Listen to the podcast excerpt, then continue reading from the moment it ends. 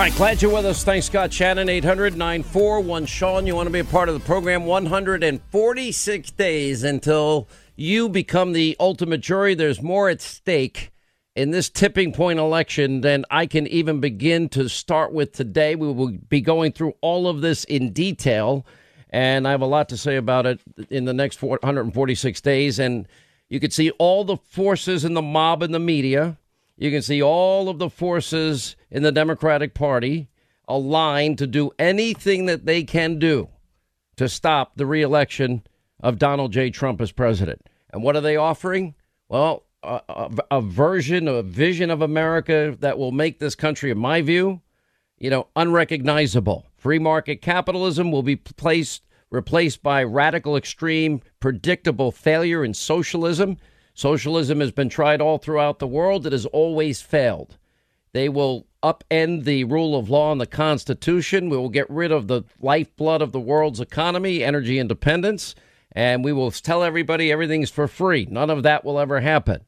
We'll go back to a policies of appeasement in terms of foreign policy uh, rather than peace through strength, rebuilding our military. You'll have radicals on the courts they even want to stack the courts and they want to get rid of the electoral college. They do all of this. It, it is it is never been a more clear choice than this one where this country is going to go. By the way, some sad news, but it's really I don't think it's very surprising, but we now have the coronavirus task force has now been warning governors that with all these protests going on, a lot of people at them, some of them, many of them don't have masks on. We have 70 coronavirus testing sites have been destroyed during the riots. Our figure now is 749 police officers. Uh, with the quote, we're told peaceful uh, protesters, and there are many peaceful protesters uh, that are showing genuine outrage. What happened with Mr. Floyd? But then you have, well, those that have been violent, those that have been looting, those that have been involved in arson, those that have been throwing bottles and rocks and bricks and Molotov cocktails at the police. 749 now have been injured, 22 concussion, concussions alone in Washington, D.C.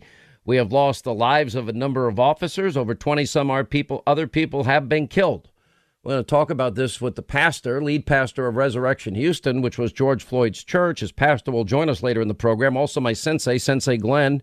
We're going to talk about the lack of training with some police uh, departments and how that can go a long way in terms of helping people uh, better understand uh, number one the human anatomy so something like this never happens again and what are the ways to get compliance if people just had a little bit more training?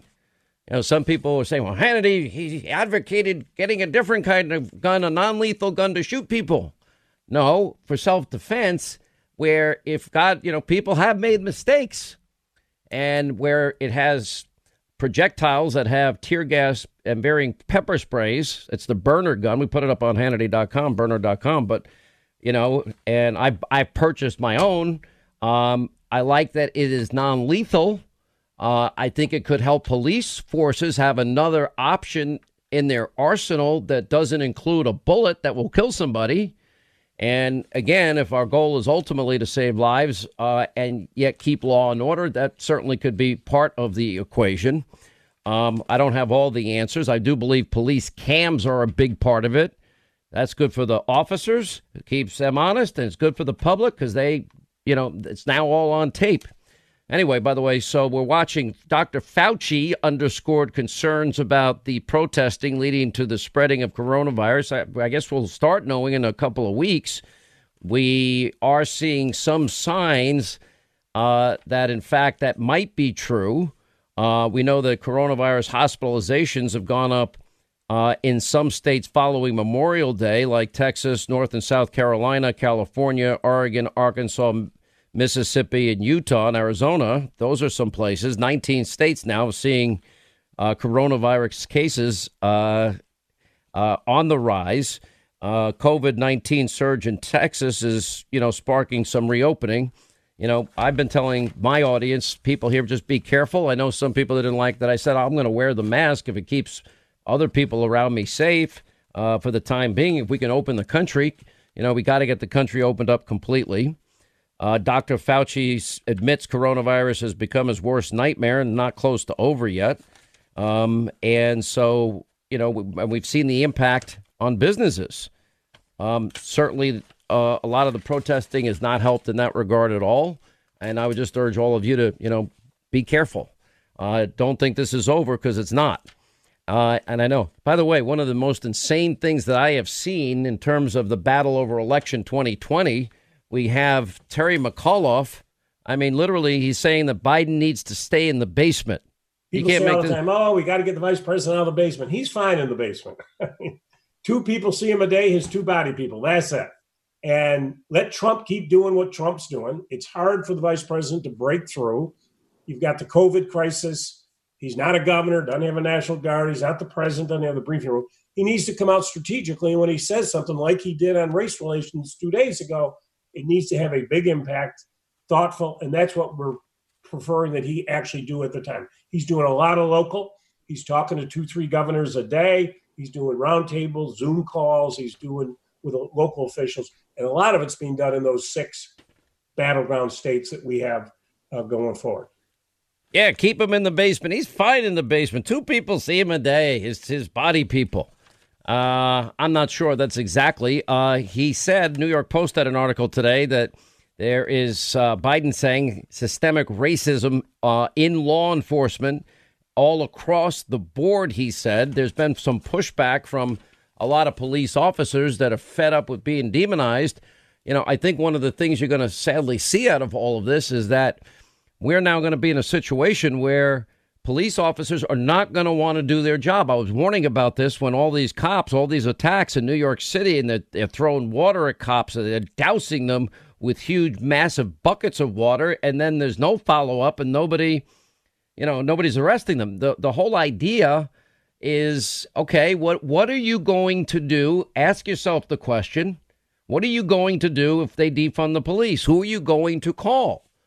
And it's a question I never thought we'd ever have to ask because I think the answer is fairly transparent. The answer is you're not going to call Ghostbusters. You're you're going to be there alone. And and what I'm hearing from some of these politicians and de- defund the police, I, I mean, it's they, they don't even have an answer. So what do you? Who are you going to call if you don't have the police there? Now, I guess it's in part based on an assumption that all cops, it's not all cops at all. Um, even Democrats like Leo Terrell, he agrees with me on all of that. Police unions now, uh, there was a piece on FoxNews.com, uh, decide to defund the Democrats who accepted their massive campaign contributions. Numbers for uh, published for Open Secrets, uh, Secrets, which is run by a watchdog group called the Center for Responsive Politics, shows that among current members of the House and Senate, a handful of Democrats have received more campaign donations from police groups since 94 than any other current members by a significant margin. Uh, two of their top recipients, uh, Patrick Leahy, a- Amy Klobuchar of Minnesota, and the two top in the House, Bill Pascrell, New Jersey, House uh, Majority Leader Steny Hoyer. So as the numbers come, uh, and Democrats in Congress, et cetera, et cetera, um, now people are saying no. Uh, you had a Manhattan real estate agent fired for urging New Yorkers to move to, quote, riot free Florida. Not sure exactly why somebody said that, but I think there is definitely, you know, I can see anecdotally in New York, a lot of people don't want to go back after coronavirus and the screw up. I, I mean, you can't have a more colossal screw up. You can see the protesting continuing uh, into the night a lot of nights, uh, more recently in Brooklyn, New York. Uh, Dan Bongino, uh, who's going to be on Hannity tonight, he actually had a, a, chance to go before Congress today and you know warned against defunding the police. He said the special agents I work with and remains friends with to this day, the Secret Service, uh, joined members of the NYPD because he was there as well. Um, and then he reminded everybody of what happened on September 11th, 2001. It's amazing sometimes he's right because how short are our memories? He said the defund movement will target a lot of these heroes and saying that there are the police, these people. It's not some mass that will be impacted. The real heroes in real time right now, removing those heroes from your communities, my community, will do nothing but ensure chaos and destruction. I mean, they're even talking about conflict resolution where where you have the perpetrators of crime and the victims of crime, you know, sitting in a room together or sending, well, let's send psychologists out. I'm like, do you really think that's going to work? Because there are a lot of people that have been trying to take advantage of what's sadly been going on. I don't think that's going to work uh, in any way, shape, matter, or form. Um, uh, we have some deep state news. Uh, rogue uh, judge Emmett Sullivan goes completely off the rails. And, you know, I don't know who has the jurisdiction over the Judge Sullivan, uh, whether it's the DOJ or the Supreme Court, whoever it is, they need to remove this judge at this point from the bench uh, because it's now become a total obnoxious three ring circus. Uh, his misconduct in the Flynn case has been, frankly, atrocious. He's not willing to go. I guess, you know, we know that John Gleeson, the attorney and retired judge that was appointed by Sullivan to submit a brief, we already knew what his opinion was. Whether prosecutors should be able to dismiss their case against General Flynn. Remember, Brady material was withheld. The now both sides wanted to dismiss it. Attorney General Barr disputes all of this and saying that he doesn't have the authority to reject the government's request to do it. Uh, the argument is that it's always been understood that decisions whether to pursue an individual through the prosecution process or holding them criminally accountable is vested in the executive branch and not the courts, Bill Barr said. And federal rules of criminal procedure state that the prosecutors may dismiss a case with leave of court. And that's that's what he's now asking, but apparently the judge is unwilling to do. It's it's, it's really getting out of control. Um, in terms of other 2020 news, Joe Biden uh, seems to forget that uh, he held public office for 40 years. He says, We can't leave this moment and once again turn away and do nothing. We need justice. We need action. We need reform. Well, he was there when the Cambridge police incident happened, when Ferguson happened, when Trayvon and, and George Zimmerman happened, when Freddie Gray in Baltimore happened. Uh, he's been there for 40 years. He says he's ready to be president on day one. Okay, maybe he can come out of his bunker and tell us why we should believe that. Because uh, I don't see somebody that has the alertness I don't see anybody that has the the stamina, the strength. I mean, if he's doing just a couple of Zoom calls a day and only two people around him every day, and the best strategy is to stay in your bunker in your basement, uh, I don't think uh, that is exactly any any agenda that we can have faith in in terms of the American people. It's nuts. But anyway, we'll see.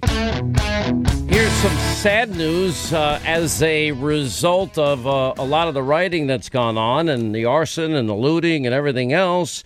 Here's a headline on the Blaze Backlash against Democratic leaders begin, and longtime business now leaving Minneapolis after being destroyed in the riots. And, you know, we now know they have a veto proof vote to defund the police there now a longtime manufacturing business, is immediately relocating away from Minneapolis after the leaders of the city failed to protect the city.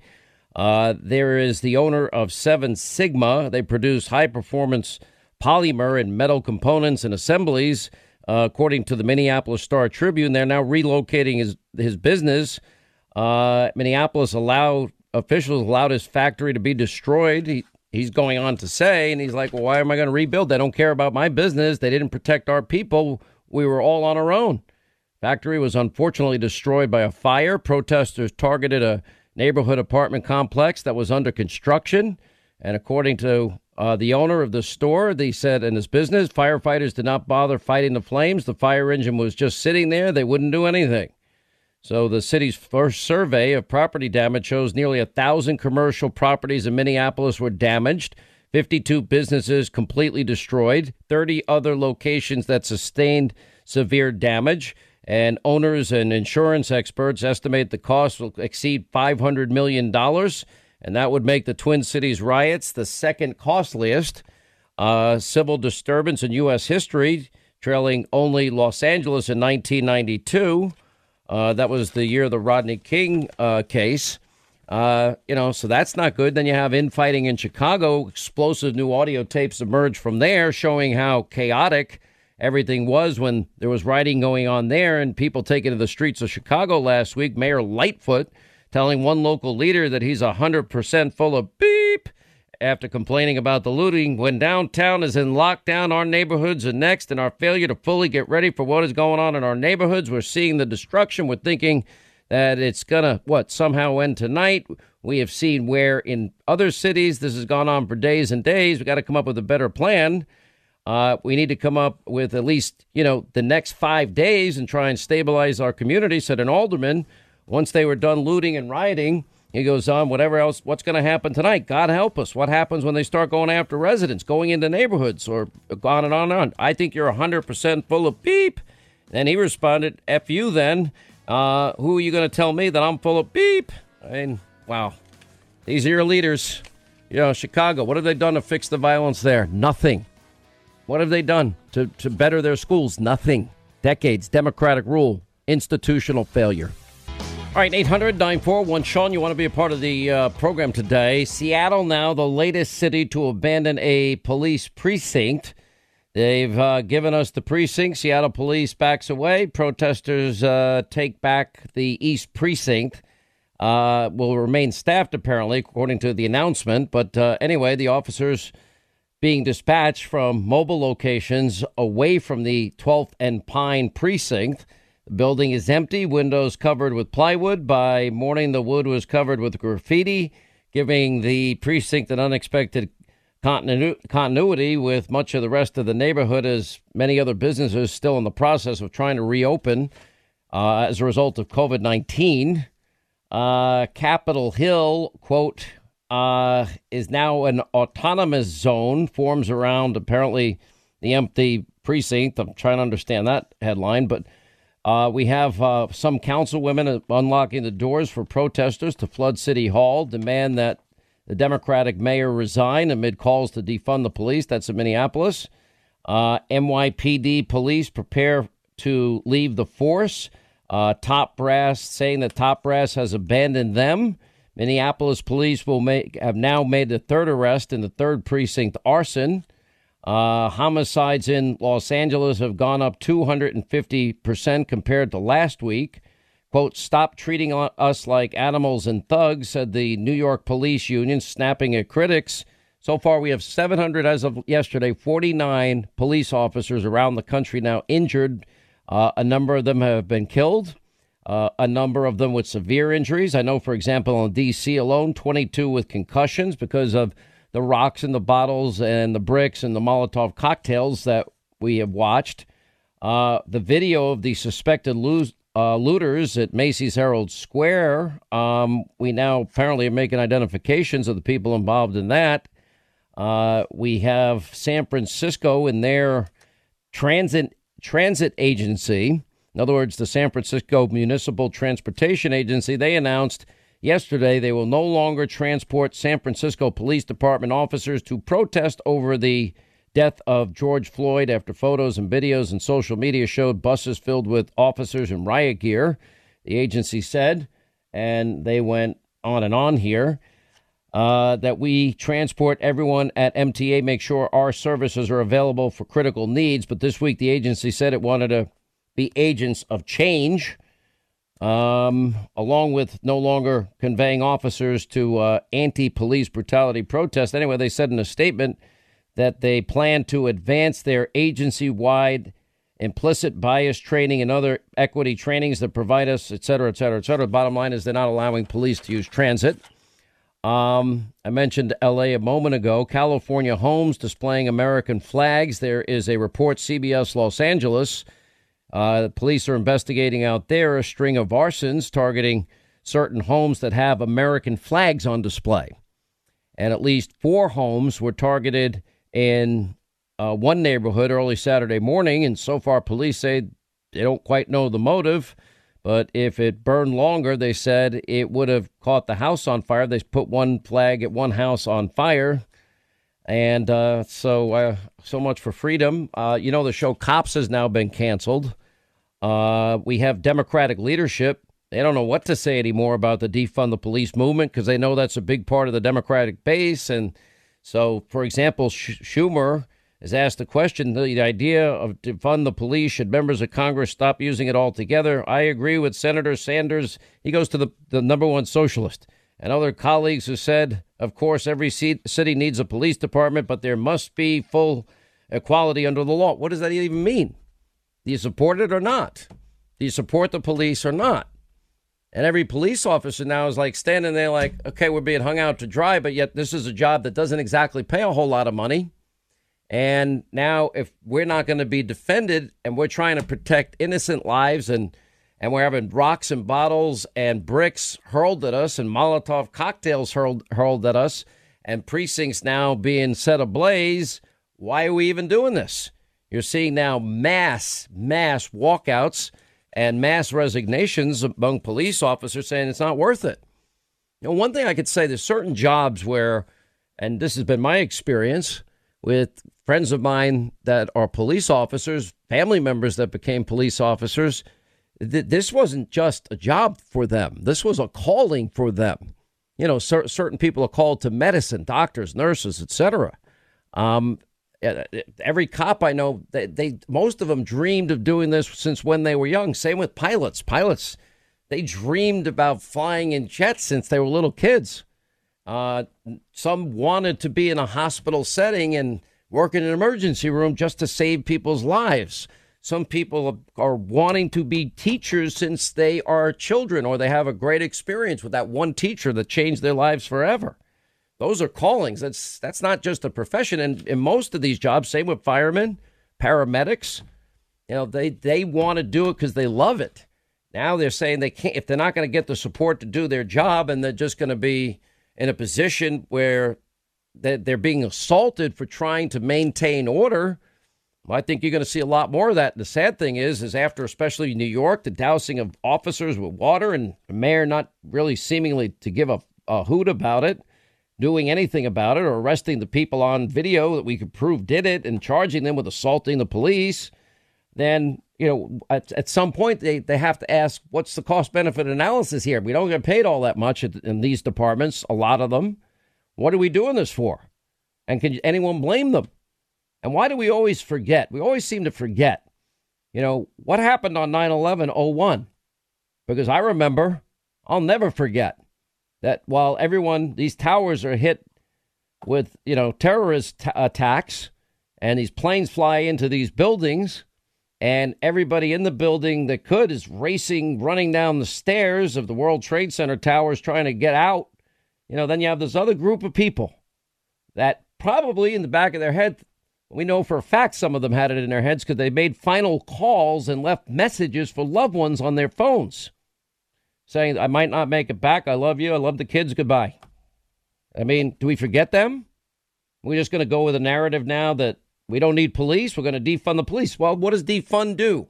Defund means that you don't have police. I mean, they've got rent to pay, they got mortgages to pay, they got kids they got to send to school, save for the college of their kids. You know, they've got bills to pay. Now they're what, going to have to leave their profession? Or even a worse side of that is they're going to turn their eyes and they're going to they're not going to they're not going to put themselves in harm's way. That's dangerous also for the general public. And why is it this always, you know, when you have 749 cops hurt here and and then you have the, the you know broad sweeping slander and, and besmirchment of all officers. You know, I, I thought we were not that type of people or society. You don't say, you know, all anybody. Um, you know, I, I went during, for example, not comparing the two situations, but whenever we talked about the the investigations into the deep state, I always said one percent, not the ninety nine. Say with the cops too, yeah, there there are some dirty cops out there. I'd say one percent. Leo Terrell he disagrees. He says it's two percent. I don't have the actual number, but I do know those people that are dedicated to protecting and serving their communities and the people that live in the communities. And then you get back to that fundamental question at the end of the day who are you going to call and what are you going to do? Now you, you see a spike in gun sales everywhere. And then I get criticized for saying, well, there are non lethal alternatives for police because unfortunately, and I'll get into this with my my martial arts trainer and my sensei later in the program today, that are not trained well. They just are not. And for a lot of people uh, that are on the job, unfortunately, the, their, their only option happens to be a deadly force, a gun. Okay. Uh, you know, why do they not have the training? If somebody is handcuffed, and even if you know they're even if they're still being difficult, you're in control of that situation. You don't need, need to ever do what happened in the case of George Floyd. Where's the training? And the idea that there might be a, a non lethal alternative that can stop people but not kill them, like the Byrna gun that I've been talking about. Uh, it's on my website, Hannity.com. Um, I, I just purchased. I'm a purchaser. I'm a I'm a consumer. I bought and purchased this product because I saw it and I liked it, and I think it's a good alternative, and I think it, it's something that maybe even police officers can use rather than deadly force but as ways to protect themselves in situations because those stupid stun guns, I don't think they work at all. You got to be like three feet, four feet, five feet away. And then the wires come flying out. You only got one shot at it. So uh, I, I think looking for non lethal alternatives so you're not just stuck with either deadly force or nothing uh, might be something that people can consider. Do I want people to use non lethal force? No, if, unless their life is in jeopardy unless they've got to defend themselves. You know, one of the things that I learned as a martial artist, a student of the arts, is that I'm trying to de escalate everything. I have the ability to defend myself. I'll walk away. You can curse me out. I'll walk away. You know, if you get in my grill and I step backwards again and again and again, and now you're you're now an imminent threat, I, I have the ability to defend myself, but I don't want that situation to ever occur. Nobody does. Um, Democratic leadership, they don't know what to do. You know, Biden now broad brush saying federal aid to police. You know, I, I mean, I, I don't know where these comments are coming from. It's um, it's Los Angeles. You have a Democrat wants to pull all funding from the LAPD. According to the mayor, they want to take away 150 million dollars. Uh, it's uh, you know now the American people that want law and order that understand that you know, if you want to get rid of bad cops, weed out the bad cops. Apparently, this one particular cop involved in this incident, Amy Klobuchar had a chance to deal with him and didn't do anything. I think there were what ten separate, ten other issues leading up to this. Linda, was it ten? Yeah. Okay, why didn't they do something about that? It's funny too because there's been a lot of conversation about that about whether it was 10, 17, 19, but the bottom line is if there's if there's more than one, if you mess up once or twice, okay, you know, but when you have that many, there's a problem. It's we need to look into this. It needs to be addressed. Uh, yeah, like after the first offense, and then Correct. determination has to be made. Listen, there are some people we've all known people in our lives that'll lose cannons. You need a certain patient temperament to be in a position of power like this. You just do. And anyway, uh, what what does that mean? That means that if you don't have the right temperament for the job, like for example, you can't be an emer- emergency room nurse or doctor if you crack under pressure.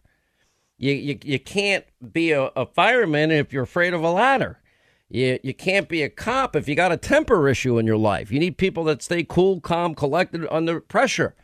They have once, and again, we go back to the very first days of this, what Dan Bongino said. Once somebody's handcuffed, it's over.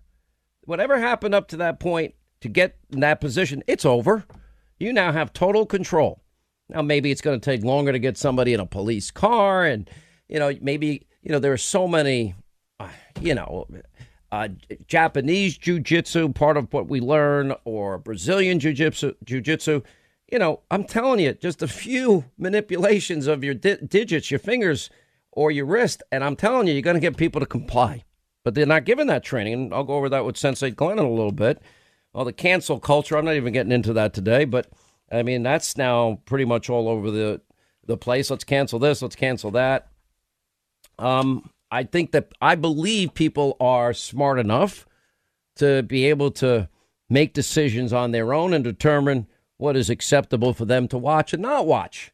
You know, the great beauty of all these options on television is I can't make you watch my TV show. I have to do a good show for you to watch my TV show or listen to this radio show. And we work hard at it every day. News, information, opinion, uh, presented in as entertaining a way as we can. Uh, news you won't get from the mob. That's pretty much what the, the niche we've had we have here on radio and TV, and uh, and we end up being right. They always end up being wrong. Sad. I mean, we have an information crisis. It's hurting the country. But I think that um, you know people can decide if they want to watch a show, not watch a show. They can listen to a show, not listen to a show. You have more options than ever before. You got DVR, you've got Hulu, you've got Netflix, you got Apple TV, you got you know HBO, Showtime, all the the networks. Let people decide for themselves what they want to watch. I don't think that we need government getting in the way every single time, telling us what's what's we can watch, what we can't watch, and you know, well, I don't like this show. Let's cancel this. Let's cancel that. Let's cancel that. How about we let the people decide? I think people are wise and smart, and you know, let them make the decisions for themselves and live in a free country. People say all the time, "Oh, we got to get the vice president out of the basement." He's fine in the basement. two people see him a day. His two body people. That's it. And let Trump keep doing what Trump's doing. It's hard for the vice president to break through. You've got the COVID crisis. He's not a governor, doesn't have a national guard. He's not the president, doesn't have the briefing room. He needs to come out strategically. when he says something like he did on race relations two days ago, it needs to have a big impact, thoughtful, and that's what we're preferring that he actually do at the time. He's doing a lot of local. He's talking to two, three governors a day. He's doing roundtables, Zoom calls. He's doing with local officials, and a lot of it's being done in those six battleground states that we have uh, going forward. If you agree with me, go to Joe 30330. I'm here to ask you for your help. Where I come from, you don't get far unless you ask. My name's Joe Biden. I'm a Democratic candidate for the United States Senate.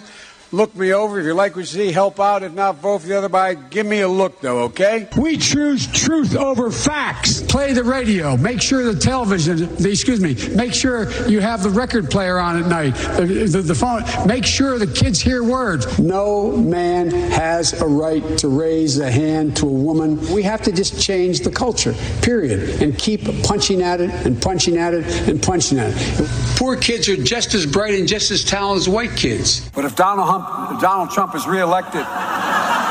Freudian slip. Donald Trump does pose an extra threat to this. The, it's not hypothetical. We hold these truths to be self-evident. All men and women created by go. You know the you know the thing. My son, the one who, my deceased son, was the Attorney General of the United States, and before that, he was a federal prosecutor in one of the largest offices in the country, the in, in Philadelphia. Look, Tomorrow's Superstar Tuesday, and I want to thank you all. I tell you what, I'm rushing ahead, aren't I? I just spoke at a at Dartmouth on health care at the medical school, or not. I guess I wasn't actually on the campus, but the people from the medical school were at the. I, I want to be clear. I'm not going nuts. I'm not sure whether it was a medical school or where the hell I spoke, but it was on the campus. And folks, you know, all those Democrats who won. Uh, against incumbents uh, from Jimmy Carter to a guy uh, named Clinton to a guy named Obama, my good friend, guess what? They had overwhelming African American support. Although I had met uh, Sully and his wife at an event in Los Angeles back in the in the spring, late fall, early I mean late spring, late winter, early fall, early anyway, you know what I mean. Skipping and support our campaign. Text Joe two, three, excuse me, I got to get this right. Joe, two, three, oh, three, three, oh. I was a Democratic caucus. You ever been to a caucus? No, you haven't. You're a lying dog faced pony soldier. You said you were, but you're, you're. So, folks, you want to nominate a Democrat, a lifelong Democrat, a proud Democrat, an old Biden Obama Democrat, because we cannot get reelected we cannot win this reelection. Excuse me, we can only reelect Donald Trump. We can do that. We did that. We've been through this before with the coronavirus. We've been through this before. Um, excuse me. We've been through this before with uh, dealing with the viruses that the N1H15, as well as what happened in Africa. Um, you know, there's a uh, during World War II. uh, you know, where Roosevelt came up with a thing uh, that uh, you know was totally different than a than the, the it's called he called it the you know the World War II. He had the war the, the war production board because there, well, it's yeah, not just me, mom. Joe. I'm sure you're doing. Everybody's doing the same yeah. thing. Everybody's doing we, the same thing, really, and they're and, we and, really and, are. we gotta. It's just, yeah.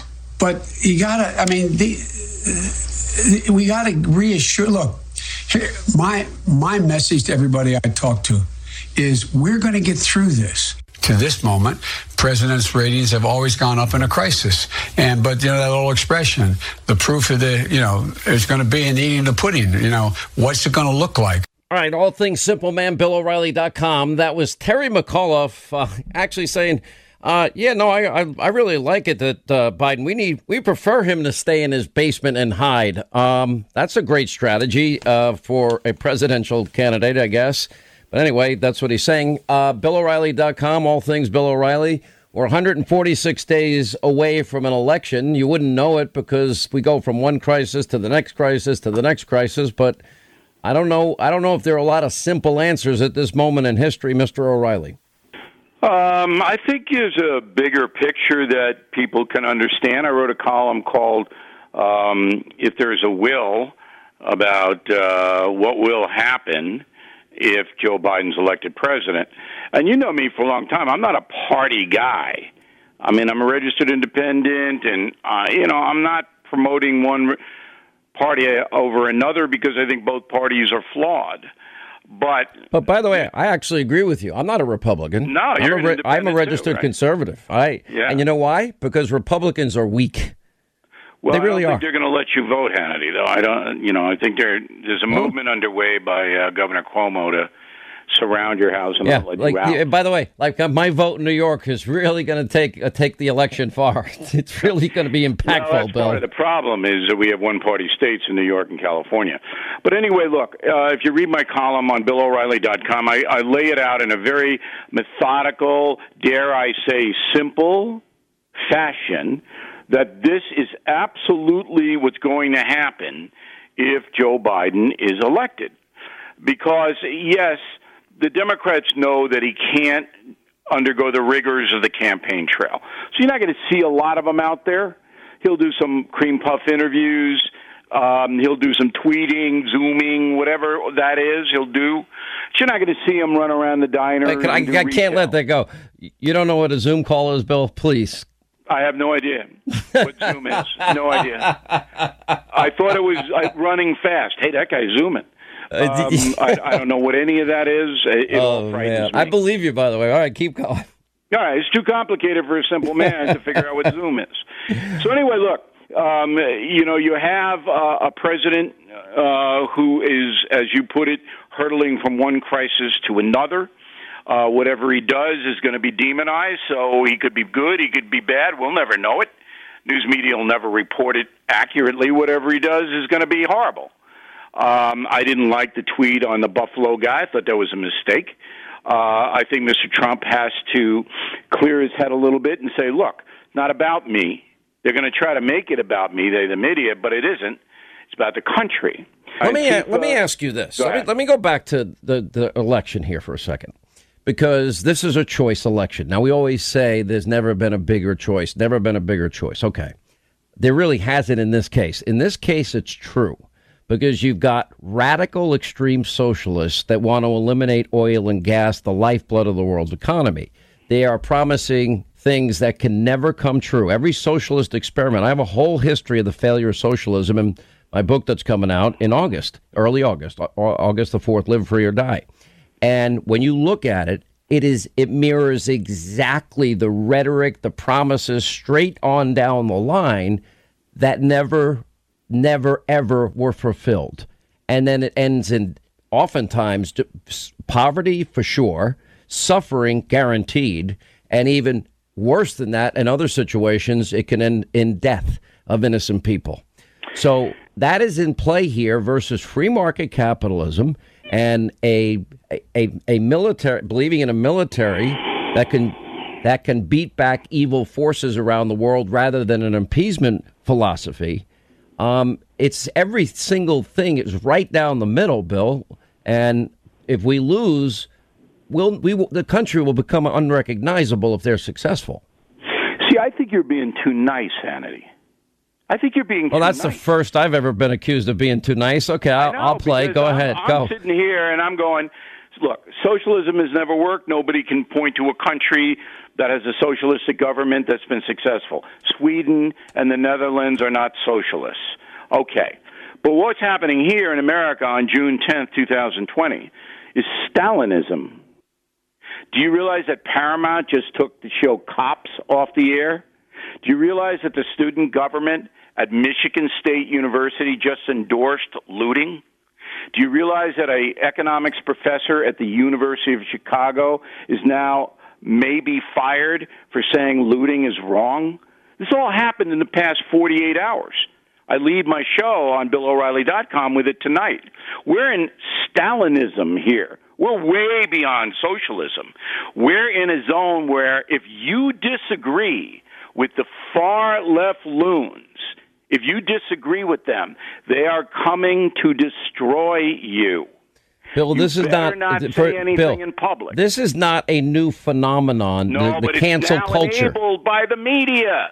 Well, the media it- is enabling it. That's the new wrinkle. It- but look, they've always enabled it to an extent, but it was it, it was a marginalized philosophy. It was it was the outskirts. But what you're saying is this is now taking over uh, the more mainstream than it's ever been. But Ever you know, been. one of the one of the scarier things that if you look at these polls of young people, that their support for radical socialism is quite high alarmingly high. In other words, they could actually at some point achieve a victory buying into the false promises of all of these things and then all of the predict- predictable failure that would follow. Uh, a big part of it is groupthink, um, cancel culture, uh, attack anybody that doesn't agree with you. Uh, I mean, we've lived this reality for decades, but now it's it's far more acute than it's ever been. I don't fear that because I went through the Vietnam era and I saw the radical SDS and all of these Mm-hmm. people, uh, and they most of them changed as they got older and they wised up a little bit. But I don't think the media is ever coming back. I don't see the how the, people- what's the path back? How, how do you Yeah, go well, from uh, being look, yeah When you have television networks like CNN enabling the overthrow of this system, applauding when people get out and say defund the police, when you have corporations like AT&T which owns CNN applauding this, encouraging this, that's way way beyond any dopey kid running around saying power to the people. And that's where we are in America. And You know what bothers the me People, is- the people have to vote not on Trump, on their country. That's the vote coming up in November. What's frustrating to me is that we have, we always say the states, you know, we have 50 separate e- experiments where states uh, have the freedom to experiment with new ideas, et cetera, et cetera. But if you look at the states in particular that, that are blue states run by blue state governors for decades, uh, mayors in big cities, Chicago, an example, New York, an example, uh, Los Angeles, an example, San Francisco, an example. What do we see? Decades of liberal rule, and we see more violence. We see the worst public schools. Baltimore, Bill O'Reilly, they spend the third highest per capita spending in America for students in high school.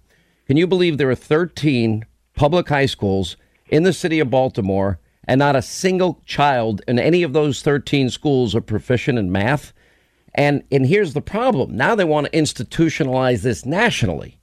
Now, I think this is such. It's almost like there are irreconcilable differences and philosophy that have emerged in this country.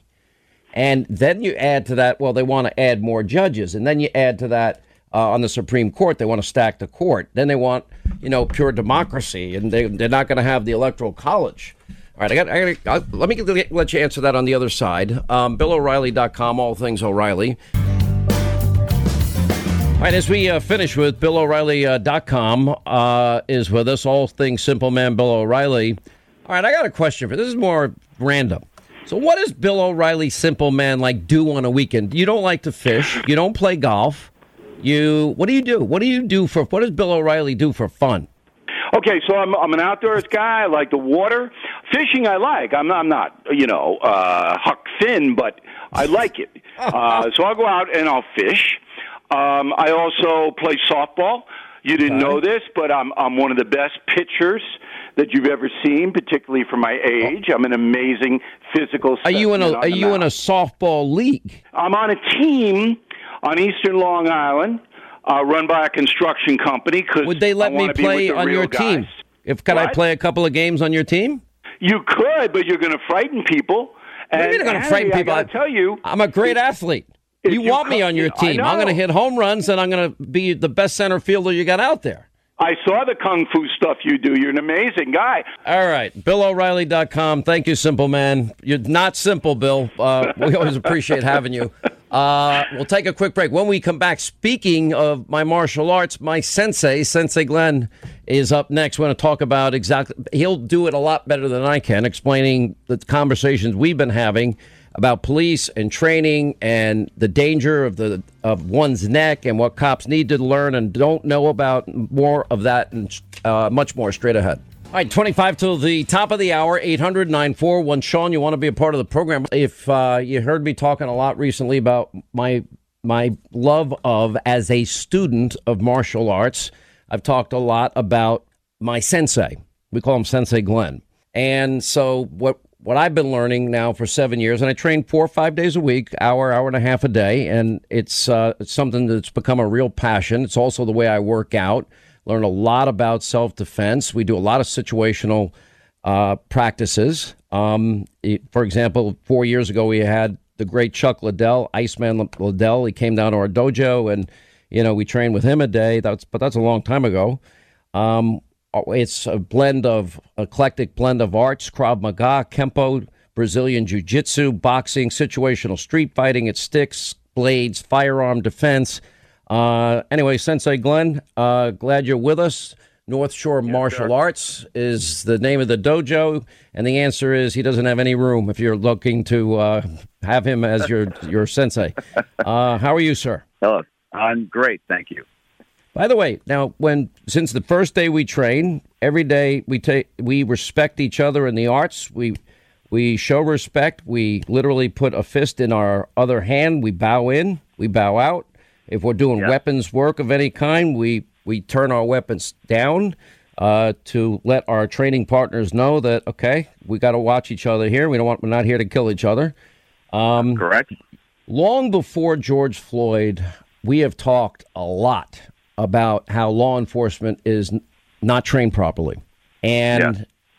as this has gone on, we have talked about this particular case. You agree with me, first off, that I I can't even, uh, I cannot understand for the life of me. The neck is the most vulnerable part of the human anatomy, correct? Yes, absolutely. Okay. And if for somebody to put a knee on somebody's neck, like we all watched for seven minutes, 55 seconds, but it went on longer, is a death sentence. It would always be a death sentence every time, pushing the face into the pavement like that. Yes. Look, you know, I've been training with you for over seven years. I've been teaching law enforcement for over 20 some odd years. And uh, By no the way, you've done this everything- 37 years, right? Yes, I've been training. And by the way, graduates 37 law school, and then he became opens up his dojo. It's his passion. it is my passion. You know, you, I'm lucky that I found something I truly love. I love teaching and I love sharing with people, such as yourself. Became great friends with you, and, and I really enjoy sharing it. So, in any event, long story short, I have been training law enforcement for over two decades, and they take it upon themselves past the academy to go, and that's where me and you have been discussing that. Is that their training? It's it's not necessarily that they get, they're getting trained wrong. Is that they just don't get enough of it and that's a problem. That's problem number one. Uh, number two is if they were if they had more training, and we, me and you discuss the neck all the time, and everything should be to a degree. So you know you have blood chokes and air chokes, and you can use the ground to choke. You can use someone's t-shirt and choke them. You can pass them out, and if you hold that blood too long, like when you pass someone out with a blood choke, if you do hold it too long, this is what happened to Mr. Floyd. And unfortunately, he did that, and he stayed on it. And obviously, because me and you, we put each other out. Um, I do with the rest of my students. I, I See, my doctor's going to hear that you put me out, which is true, and then I'm going to get yelled at again. Why do you do that to me? Why are you making my well, life a living I, hell? I know your doctor. I know your doctor because he he, he trains as well, and he he does, it. and he's by the way the only black belt in in your dojo. Yeah, Let me tell you, Yes, your car- it, ta- yes, it takes 14 years to become a black belt. It seems, uh, but but we but let, let's go over this quickly. For example, Yeah. Self defense measures here we're talking about. We're not talking about aggressive action. First thing I'm going to do is I'm going to back off and I'm going to step backwards and I'm going to try and avoid any type of confrontation if at all possible. But if if if it is if it is imminent danger, then we have, for example, specific targeted strikes for self defense, right? Correct. You know, I'll elaborate a little on that. Like, so I try to train everyone specific for what their needs are. So for you, uh, more of a self-defense, but you're not getting into the ring, you're not getting into the octagon, and you're not in law enforcement. So for you, who is a, who is a nationally known person, internationally known person, uh, we want to make sure that you're safe and you can handle yourself and you be safe. You're not looking to start anything, but you can protect yourself. So everything is to a degree. So if I teach you something that how to choke somebody out, it's because I feel at that point that's your last alternative and you have to do it. Or if you have to strike someone on the side of the neck just to, to buckle them a little bit, to stun them, because when you stun the blood flow on the side, you'll see their knees buckle a little bit. You can follow up or leave, de escalate. So the point is there is no one touch, one death kill, anything like that. But when you start learning a little bit about the anatomy, it helps. It helps a lot. And if I can increase your odds of winning that encounter or surviving that encounter with some knowledge of the anatomy, then we did our job. Okay, I would say that as as a student, and by the way, I train more than any other student, right, in your dojo Yes. Yeah. by far. Okay, so Correct. I, but even still, I just describe myself as a student. I could I I could do this thirty more years, and I'm still going to be a student. Um, but the But reality you are is, getting good, my friend. You are getting good. well, and, and it's also been something that keeps me in shape. It keeps me engaged. It is. But let's take the very specific case. We see George Floyd on the ground, knee on the neck, handcuffed, eight minutes. Now, let's let's start at what point things went wrong there, and what should have happened. What would you train Okay. officers if, if, if you, they came in? They said, "All right, what, what was done wrong Yeah. here? And what, how would we handle this? What would you tell them?" yes. I have been teaching this for over two decades. I currently train and have trained many law enforcement. So basically, if someone is not cuffed and you need and you need to get uh, that person under control, they're not cuffed. Obviously, your fiduciary respons- responsibility at this point is a little different than if they're cuffed. So you need to get them cuffed for the safety of yourself and the public. So obviously, then it goes to uh, a degree of what you can and cannot do uh, to get them into cuffs. So we don't want to discuss that at this point because Mr. Flo was already cuffed. So now he's already cuffed. So at this point, he's not really fighting back. He's he's not kneeing you, kicking you, headbutting you, spitting spitting at you. All right. So he's cuffed, and you have uh, four officers there. So at this point, he is just trying to like resist. He didn't want to get into the car. He got heavy and he fell to the ground. So it's like picking up a kid who doesn't want like you pick up a 70 uh, 70 pound uh, child who doesn't want to get lifted. You'll be shocked how shocked how heavy they can get. So in any event, Mr. Floyd is down. At this point, he's cuffed. He's really not a threat. We all know that he is not a threat at this point. And by the way, my general feeling on law enforcement is just like you. They're all my friends. 99.9% of them are great men and women who want to serve their community and help. There's no doubt in my mind, and I'm not just saying that.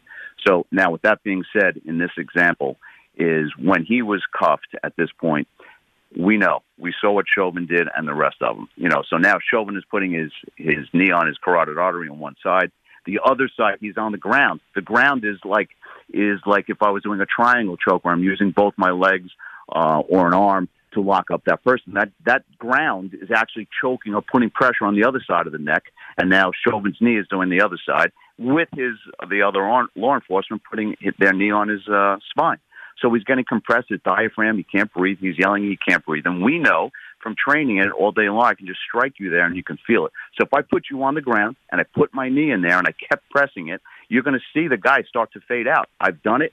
I know it. When we grapple live, you see it happening.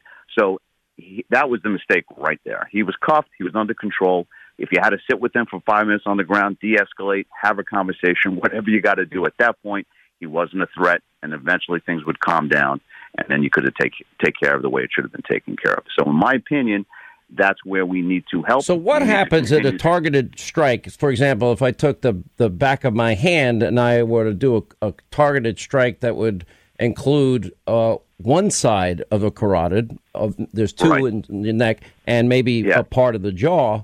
Uh, aren't the odds pretty good that uh, even though it's a half a second interruption in blood flow, that that person would go to their knees and buckle? Yes, there's there's no doubt. When when you can, you just take that's a half thumb, a second. Right? Yes, you can. Any of your listeners, you see, you just take your thumb and go hard to one side of your neck without pressure to the other. So if you pop that, um, and you just hit the blood, forget about the also the jaw. That's an added bonus as far as you know, as far as knockout. But in any event, you just hit that side, one side of the neck where the blood goes to the brain. You see, your, I've had it done to me and have done it many times. Your knees buckle. You get you just go straight down. When you get hit in the jaw, sometimes you go backwards. Here, you hit in the neck, you go down. And I want to reiterate: there's no guarantee that if you do this to someone or vice versa, it's going to get the same uh, outcome every so, time. So, so say I'm in a situation and somebody starts to shove me and let's say I did an arm drag into a rear naked choke and, and I locked it in. Yes, How fast could I, would somebody, if I had it locked in, and you know what I mean, it wouldn't even take 100% yes. pressure. How long would it be till that person passed out? By the way, the first thing that I'm going to say that was a great description. Arm drag to a rear naked choke from a shove, which is exactly the drills we work on, so they're sitting in.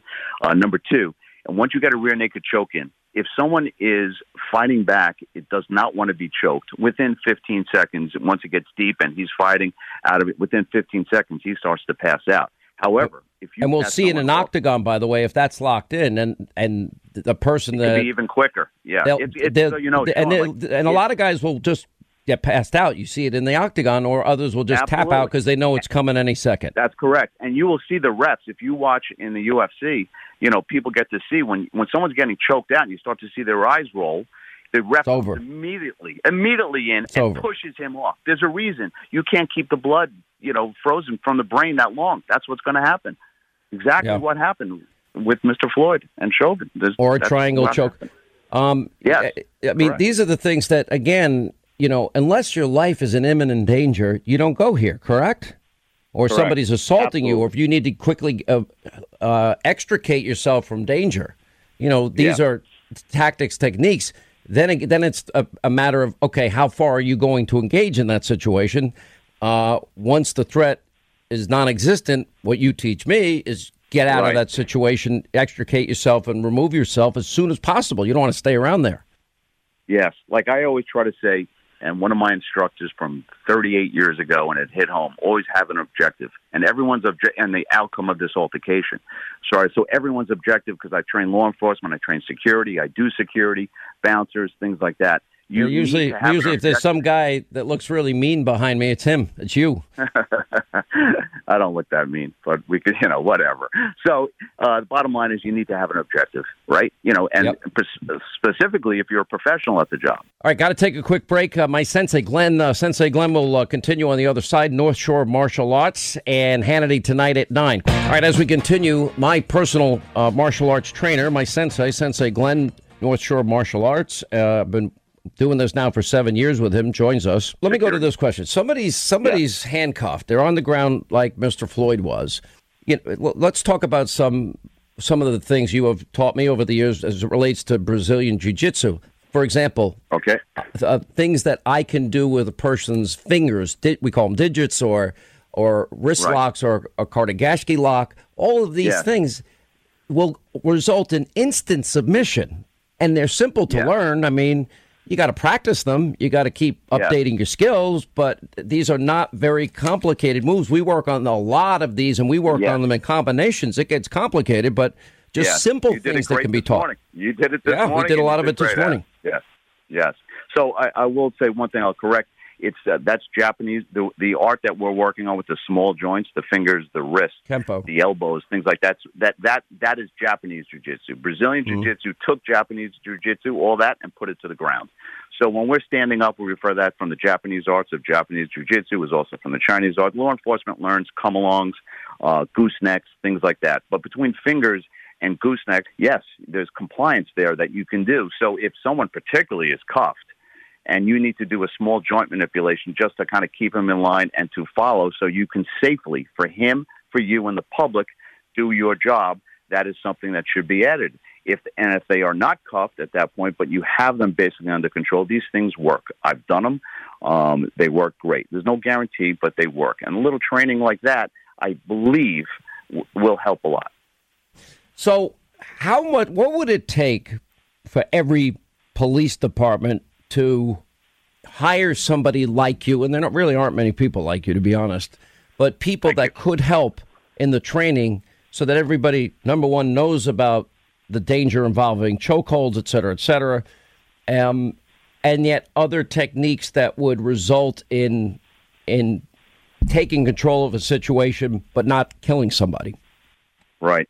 You know, eh, from all the, from my years of, of training with law enforcement is their academy covers their basic moves with it, and they go. Everyone that I've trained over the course of the two decades of training them, but doing the arts for 37 years since 1984, um, is that they go outside and they go go to guys like me.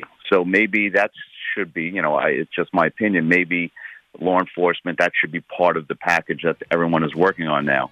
A little bit more training on hands-on, because with skill, hopefully this will get minimized. Sensei Glenn, thank you. North Shore Martial Arts, um, and thank thanks you, for all sir. you've done for me, sir. Oos. Uh, the pleasure. You're great. Oos. I'll see you tomorrow. Right. Have a great 800 941 Sean, toll free number. Uh, the pastor, lead pastor of Resurrection Houston, uh, past, Pastor PT Ngwolo, is going to join us in the next hour as George Floyd's pastor. Quick break, right back. We'll continue. Stay right here for our final news roundup and information overload. I think if we want real reform, like real reform that can change communities, it starts with law enforcement and partnering with them, um, not demonizing. We can't let uh, some some bad apples uh, uh, represent uh, something that's a core of any community. All right, news roundup information overload hour. Sean Hannity show. Get to your calls coming up uh, this hour. That was Ja'Ron uh, Smith discussing law enforcement reforms. He works for the president. Uh, he, along with Mark Meadows, the chief of staff, Jared Kushner, uh, they had conversations yesterday, uh, specifically with Senator Tim Scott and some um, some other prominent senators uh, about what reforms might come. Uh, joining us now is the pastor, Pastor Patrick P.T. Ngwolo. He is the lead pastor of uh, the Resurrection Houston Church, which was George Floyd's church. Um, and obviously, they, they had the service and burial for George Floyd yesterday. Uh, apparently, was also very good friends with jo- George Floyd. Uh, first of all, Pastor, um, all our thoughts and prayers are with you and his family and all of his many friends. And um, um this should not happen in this country. And, and I'm going to get into some of the details in a second. Uh, but it certainly a shock the conscience of a country. I'll say that. Well, thank you for having me.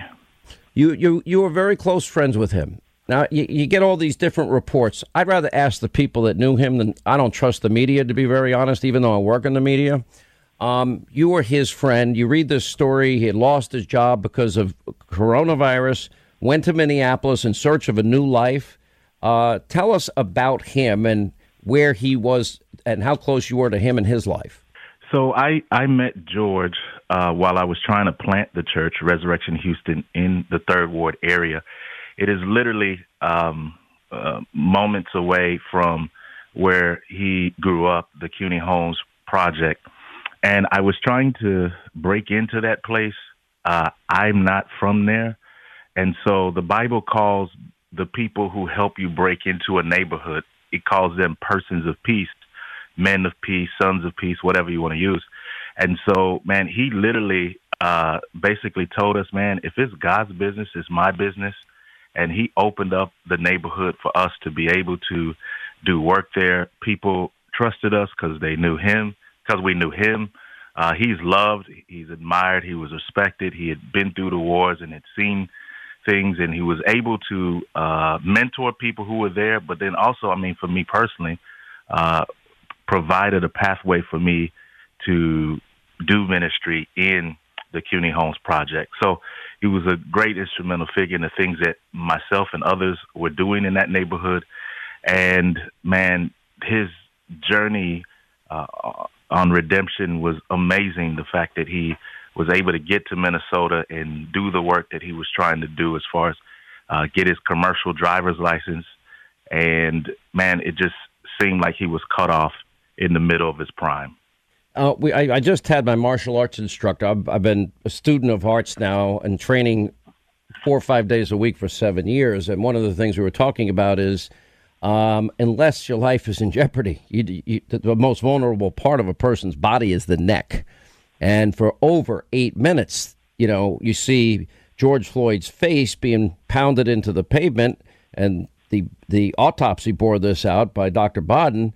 You know, with the facial abrasions that he had. That's how hard his face was in in in the pavement, and he, there's nobody can live through that. That is a predictable. That that is a death sentence. If that's if that type of force is used, it's a death sentence.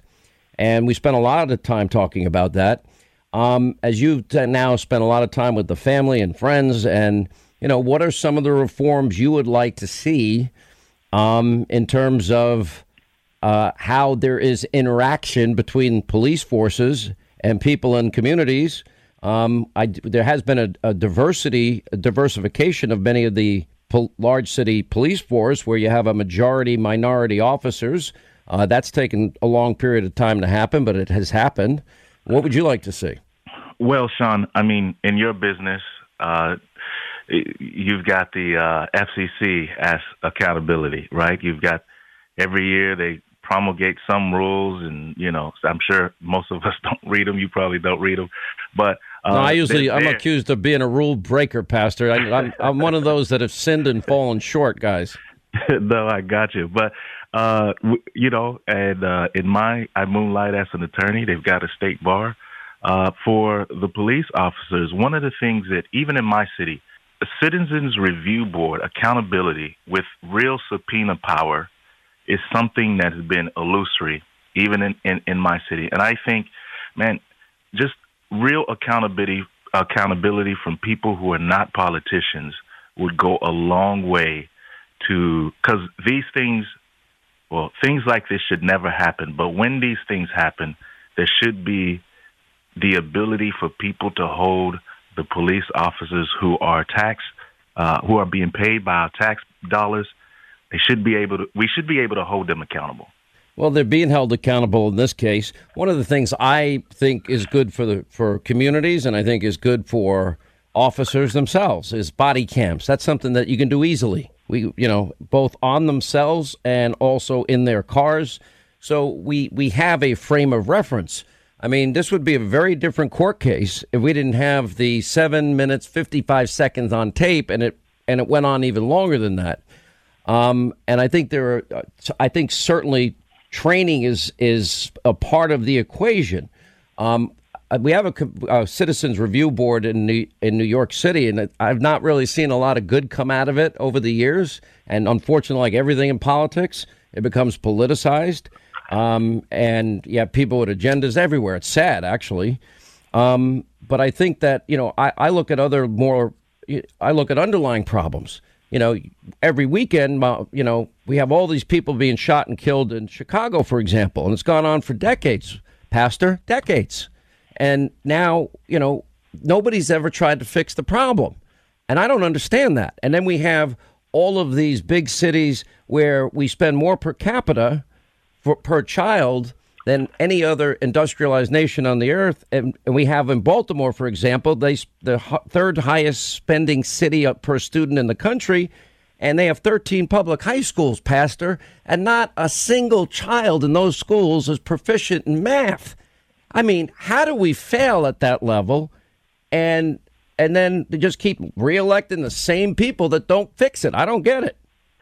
So, Sean, you you may or may not agree with me on this, but uh, institutional racism is is something that is alive and well, and I think it's at the very fabric and core of uh, most of our not not all I'm sure not all, but most of our institutions, and I think there needs to be a reevaluation as to uh, whether these institutions are working for. But here's uh, what I want to ask you: most of the ahead. cities that I'm talking about where the violence is at record high levels and it's predictable and it happens every weekend and nobody ever deals with it. I remember once on TV scrolling the names of all the people that were shot in Chicago uh, during uh, Barack Obama and Joe Biden's term, and uh, and they that the president, vice president at the time barely mentioned it. You know, these are these are are cities and states that have been run for decades by Democrats. They claim to to have a monopoly of compassion for uh, minorities, and they're not fixing the problem. Well, how do you not fix those problems? To me, I'm a fixer. Fix the problem. So, so, Sean, can we do both and and not just either or? Can we look at uh, crime in the cities and uh, accountability from people who are in power, who we entrust with our okay? You uh, can do both, but don't we first have to stop the water from coming onto the boat? We have to stop the violence. Defunding the police, Pastor, is not going to stop violence. Well, well, I mean, common sense reallocation. If if that. Mm-hmm.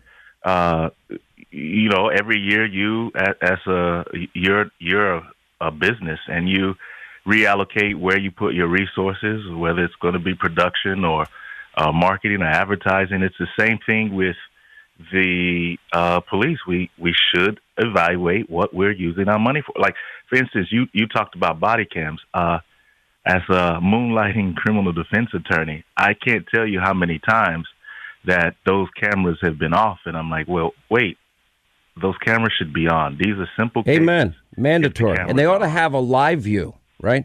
Let me ask. This. So I was debating Al Sharpton one one year at his National Action Network headquarters. Really, you know, we packed a room. We had thousands of people outside banging on the door. Let us in. Let us in. And I started out and I said, Reverend, let me ask you a question. I said, Do you believe in God the Father of all creation? Yes, I believe that. I said, Do you believe that Jesus is the Son of the living God and and took on the burden of man's sins to reconcile us to that one God? Yes. And it's like, well, why do we disagree on everything else if we believe in the exact same creator? Hmm. No, I get I get you. Uh, you well, you agree I mean, with me, right? You believe what we believe. Yeah, I believe. You're the, I believe it. And I, I bet you're better Christian than me. No, no, no. I'm definitely not. Uh, I believe Christianity isn't is, is the narrative isn't perfection; it's redemption. So we've all got stories, and we've all got past, and and that's what makes us rich and unique in Christ. It He can take us from one place and bring us to another. I, and and I agree with you that we we serve one triune God, but I also agree that that one triune God displays himself not just in his unity but in his diversity. He's one in three, so that there can be a diverse community of people with different ideas, but still uh, working together to be one within their diversity. Uh, and so, you know, you, you, can look at the differences of opinions and say, well, it, shouldn't we be one? But then if you look at God and see that He's one and three, you can say, okay, we can be okay. unified in our diversity. Let me ask this then: Is this a correct observation? And if it's not, tell me I'm wrong. I don't. You know, I've noticed, I've lived in five different states. A lot of times you have Christian churches. Let's stay with, and I'm a believer in freedom of religion, but Christian churches in particular. Let's go. This is a great conversation. Go okay. Ahead, I'm listening. So, so in, in one area, it's predominantly African American. In another area, perhaps it's predominantly white. Why don't we start in the churches and say, okay, well, if that's the case in this neighborhood or that neighborhood, why don't we like, you know, why don't we, we'll come visit your church one week, you come visit mine. Wouldn't that be helpful? Man, Doctor uh, Michael Emerson writes on this. You should have him on. He, he talks about uh, the churches being divided by race. It's a great idea. If you if you in our city, uh, the beginning of the church in our city in Houston, uh, it was one. The Methodists were the first to get here. They had First Methodist Church.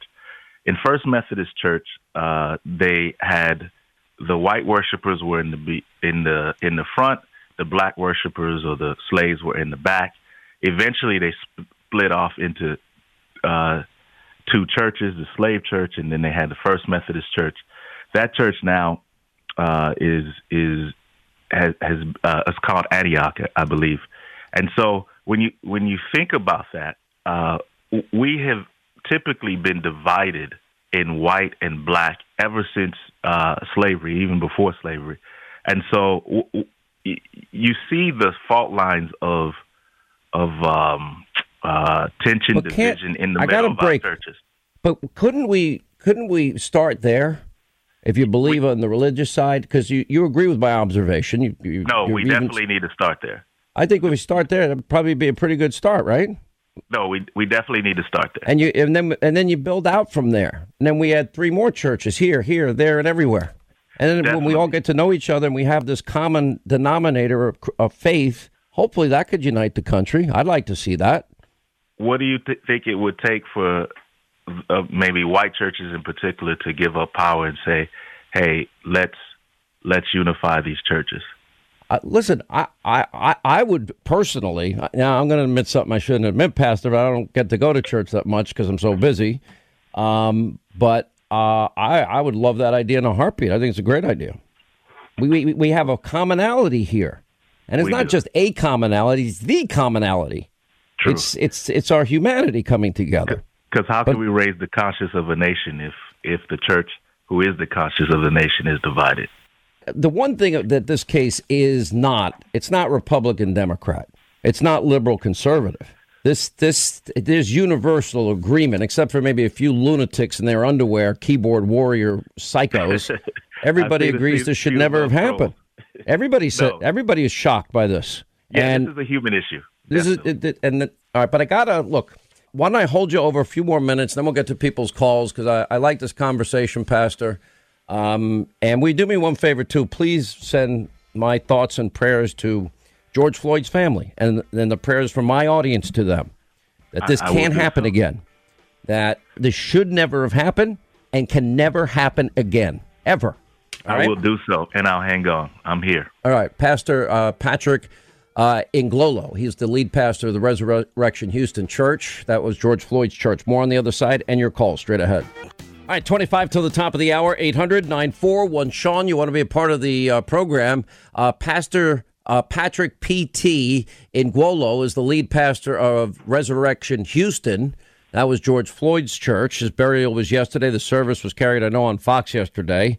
Uh, uh, pastor, I didn't know you were a criminal defense attorney, I believe you said. And you've been watching what we've all been watching, and that is we've seen riots, we've seen arson, We've seen looting. Uh, we now, the total is 749 police officers have been injured. They've been hurling, the, the, the not the peaceful protesters, those agitators. They've been throwing rocks, Molotov cocktails, and bricks at the cops.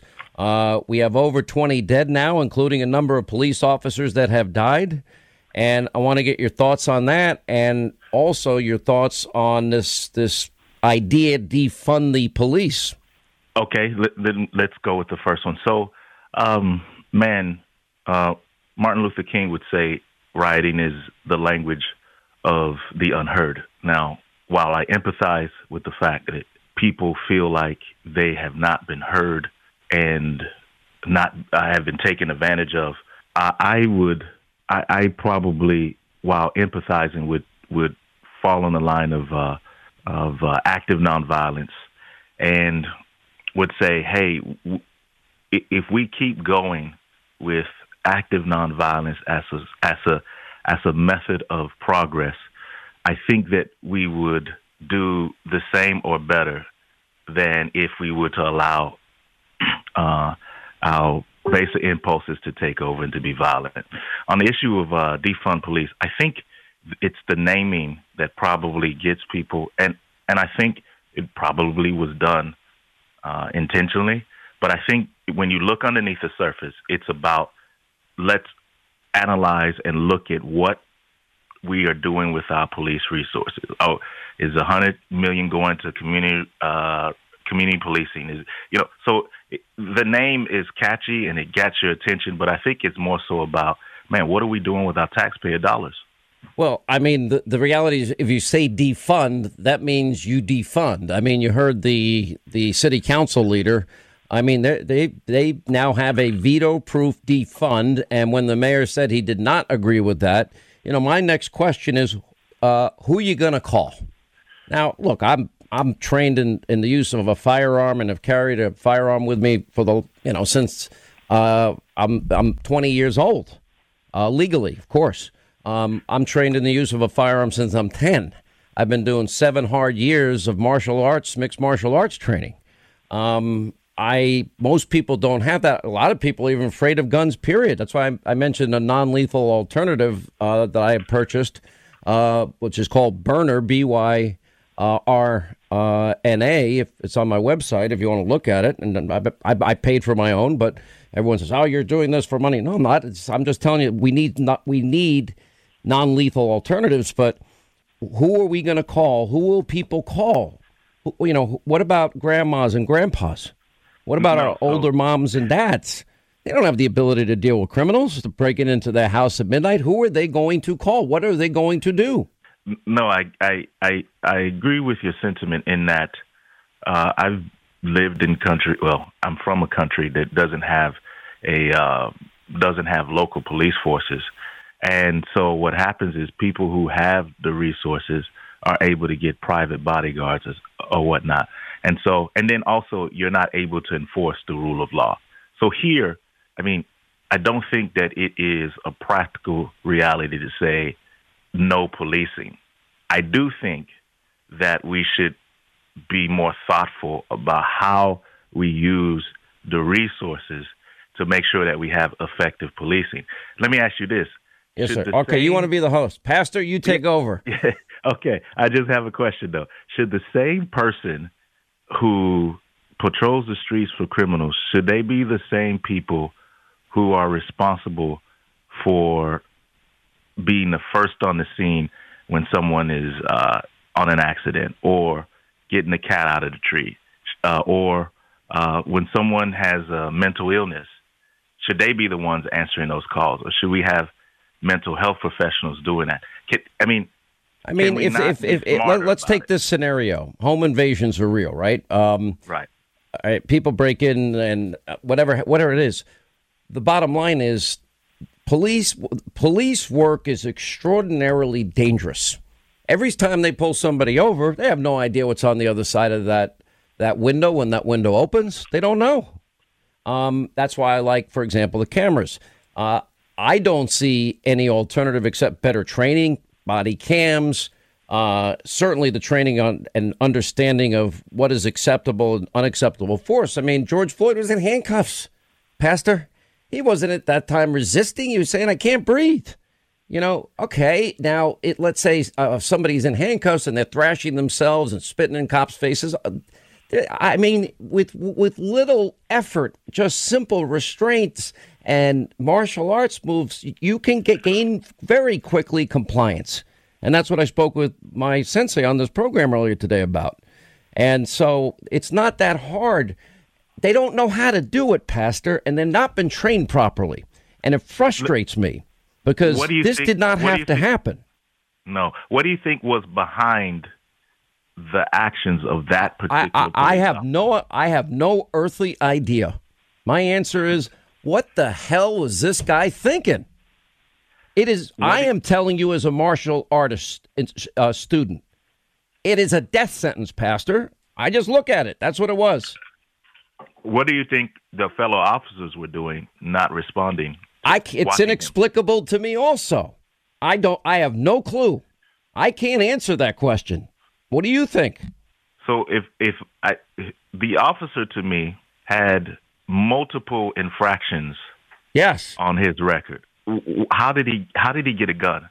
In your opinion, how did he get? I, I, listen. In my opinion, I think we all need answers to all of that. You know, it, it also took on a political taint to it because Amy Klobuchar dealt with this guy apparently in the past.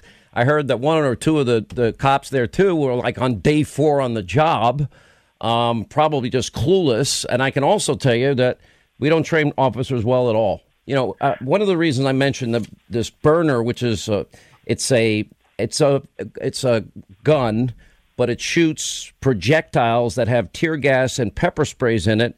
And when it hits, for example, somebody, you don't kill them, but you can hurt them, and you, they become incapacitated because their eyes are, you know, they can't see, and you get to escape. And if you made a mistake, at least the guy's not dead. And I'm not advocating people just start shooting these things. I'm saying only if your life's in danger here.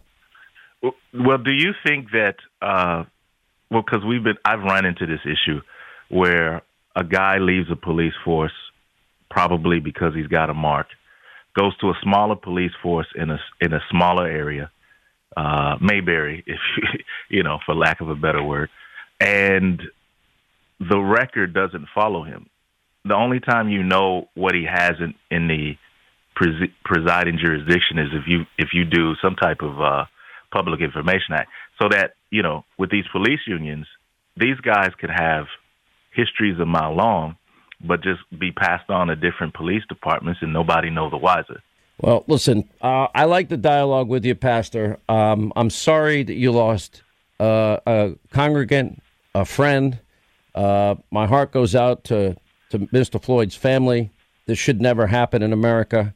Uh, like the rest of America, the, the, the conscience of a nation is shocked and we are we can be so much better than this. Just like we've got to stop violence in big cities, we've got to start educating, seriously fixing a corrupt educational system that has failed our children for decades. You know, the, the education, in my mind, that comes from the Latin derivative might surprise you. I was a seminary student at Duquesne to bring forth from within. Well, that yeah, kind of that's, that's predicated on the belief that God put it there, isn't it, Pastor? That is true. There's you know what God put. So school's job, we got to bring it out. That's it. Bring forth. That's already there. God put it there. And every child, every man, every man, woman, and child on this earth, the same God. That's what I believe. And that's why it's so frustrating. You have a, a political divide, and I get upset as a conservative when you know every two, four years, conservatives and Republicans are racist and sexist and misogynist and they're xenophobic and homophobic and Islamophobic, and they want dirty air and dirty water, and they want grandma and grandpa to eat dog food and cat food before you or a Republican leader throws them over a cliff when they're in the wheelchair. Uh, I, I'm not, that's, I don't want to be friends with any of those people that believe that, and I don't know conservatives that way. Here's something that we both of us would agree on.